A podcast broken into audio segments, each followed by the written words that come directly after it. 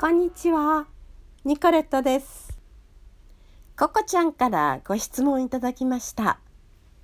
もう一度行くとすればどこがいいですか？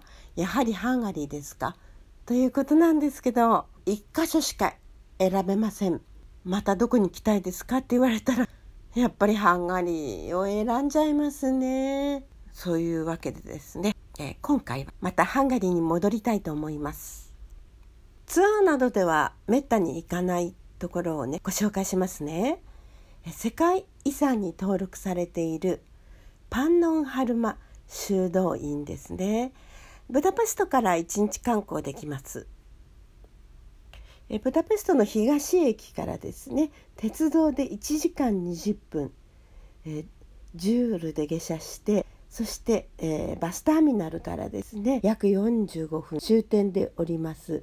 パンノンハルマバールフーカプ行きですね。パンノンハルマ城の表門行きというバスがありますのでそれに乗るんですけど45分って結構長いですね。私はこのような方法で行ったことがなくって専用の車で連れて行ってもらいましたのでね詳しくはわからないんですけれどもパンノンハルマご紹介していこうと思います。すごく広々としたところで素敵なところに来たなという感じはします。えここのご紹介ですけれども1996年に世界遺産に登録されました。ハンガリーで最も古い修道院なんですね。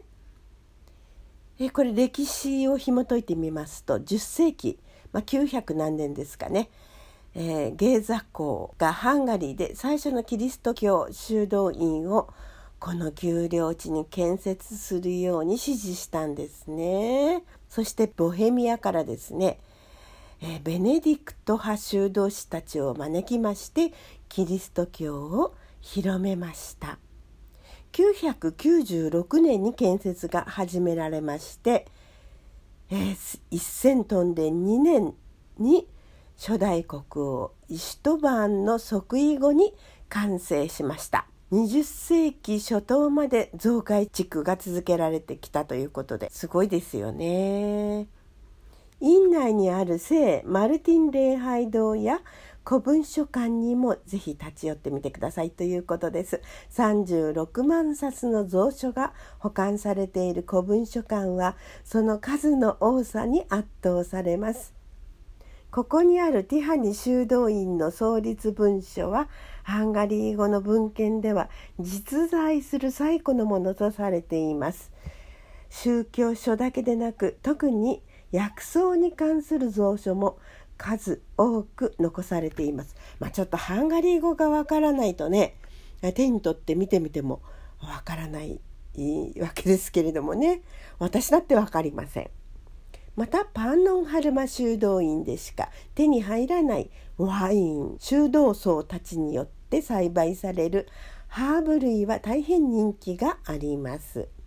修道院創立以来ワイン生産は重要な活動の一つとなっています受け継がれるワインを木陰で試飲することもできますということですねえ足湯に使うフットケアソルトラベンダーオイルラベンダーの石鹸ラベンダーの香り袋などがお土産品として販売されていますね。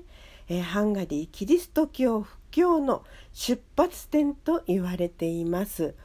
あの非常に広い平野というかこう原っぱがね丘の上からこうパーッと見渡せまして独特の雰囲気を醸し出していますね。次はですねえバラトン湖の周辺です。えヘレンドって皆さんね陶磁器に興味がある方はヘレンドお持ちの方もいらっしゃると思います。え大変有名なのがインドの花ですね。グリーンのねインドの花というのが貴重で大変人気があるんですけれどもその他にもウィーンのバラというのはお手に入れやすいですね。日本でも販売しています。世界に名高いえ磁器の産地ヘレンドですね。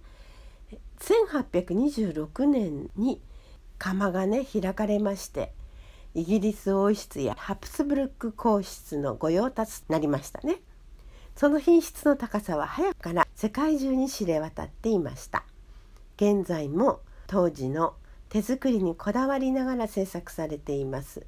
ドイツからね職人さんを招きましてずっと伝統的にハンドメイドが受け継がれてきていますね、えー、村にはヘレンド時期の美術館があります。250個のバラの花のついたフルーツバスケットとかですね。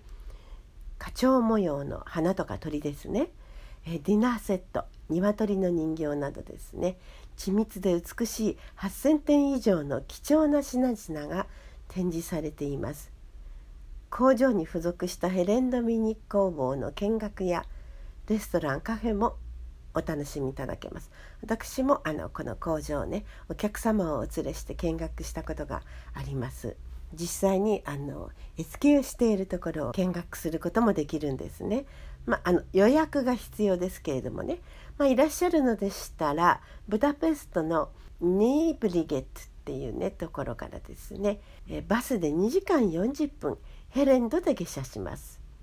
バス停からヘレンド陶磁器の美術館までは徒歩5分で行けますね。ぜひいらっしゃってみてください。まあ、あのもしヘレンドにいらっしゃれなかったらブダペスト市内にヘレンドのお店があります。ま、ヘレンドはねやはり一級品ですからね。あのお値段も高いですけれども、まあ、日本でお買いになるよりは少しはお安いかもしれませんけれども。持って帰るのが大変ですよね。割れないように持ち帰らなければなりませんのでね。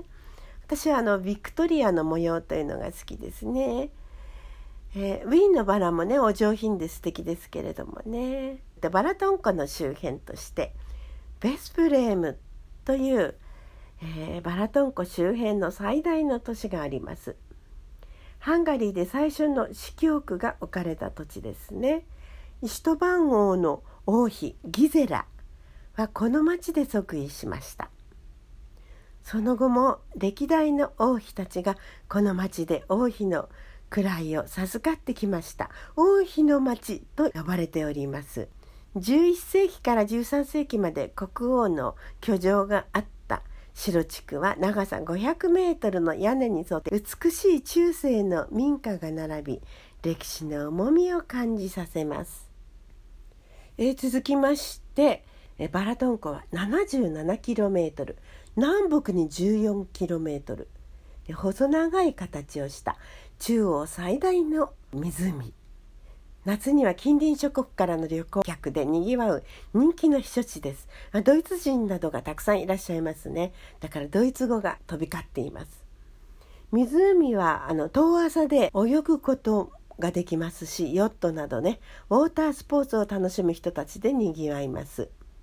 湖の北側には白ワインの産地でありますとともにエリア一帯バラットンハイランド。と呼ばれる。あそうなんですかね。私初めて聞きました。JATA 日本旅行協会のヨーロッパの美しい街道20選に選ばれました、えー、その中からですね、えヘイビーズ。以前ちょっとご紹介しましたけれどもヘイビーズ温泉湖はバラトン湖のえ北西に位置する深さ36メートル。東京ドームほどの面積4万7500平方メートル。広いですね。ヨーロッパ最大の温泉湖で湖面には季節を問わず花が咲き多くの当地客でにぎわっています。あとケストヘイ。ケストヘイはですね荘厳なフェシュテティッチ宮殿。がありますね。部屋数100以上ありバロック時代の図書館など豪華で見応えのある宮殿となっています。まあこの両方私も行ったことがありますけれどもとても素敵ですよこの宮殿もね。白白とグレーでできたケストヘイ宮殿ですね。